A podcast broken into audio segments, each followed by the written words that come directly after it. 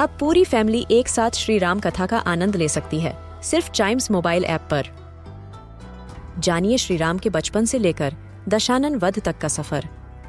सरल रामायण घर के सभी सदस्यों के लिए। आज ही डाउनलोड करें चाइम्स मोबाइल ऐप एप्पल या गूगल प्ले स्टोर से।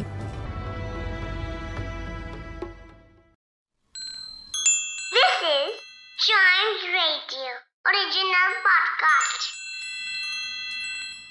Hello and welcome to a news a day podcast आज की खबर यह है कि इंडिया में दो और बीचेस को मिला blue flag certification ministry of environment ने बताया कि भारत में दो और बीचेस को ब्लू फ्लैग सर्टिफिकेशन से सम्मानित किया गया है। ब्लू फ्लैग एक इंटरनेशनल इको लेबल टैग है। अब देश में ब्लू फ्लैग सर्टिफिकेशन वाले कुल 10 बीच हो गए हैं और इस साल सर्टिफिकेट प्राप्त करने वाले दो बीचेस हैं, तमिलनाडु में कोवलम और पुडुचेरी में इडन। ब्लू फ्लैग सर्टिफिकेट विश्व स्तर पर मान्यता प्राप्त इको लेबल टैग है।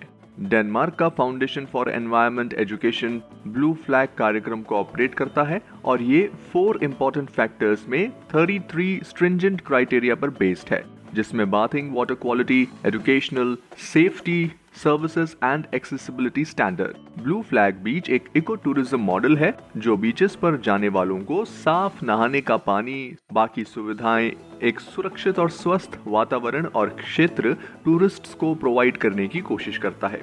अब इंडिया ब्लू फ्लैग दर्जा प्राप्त करने वाला एशिया का चौथा देश बन गया है। अब तक एशिया में सिर्फ़ जापान, साउथ कोरिया और यूएई के बीचेस ही इस लिस्ट में थे।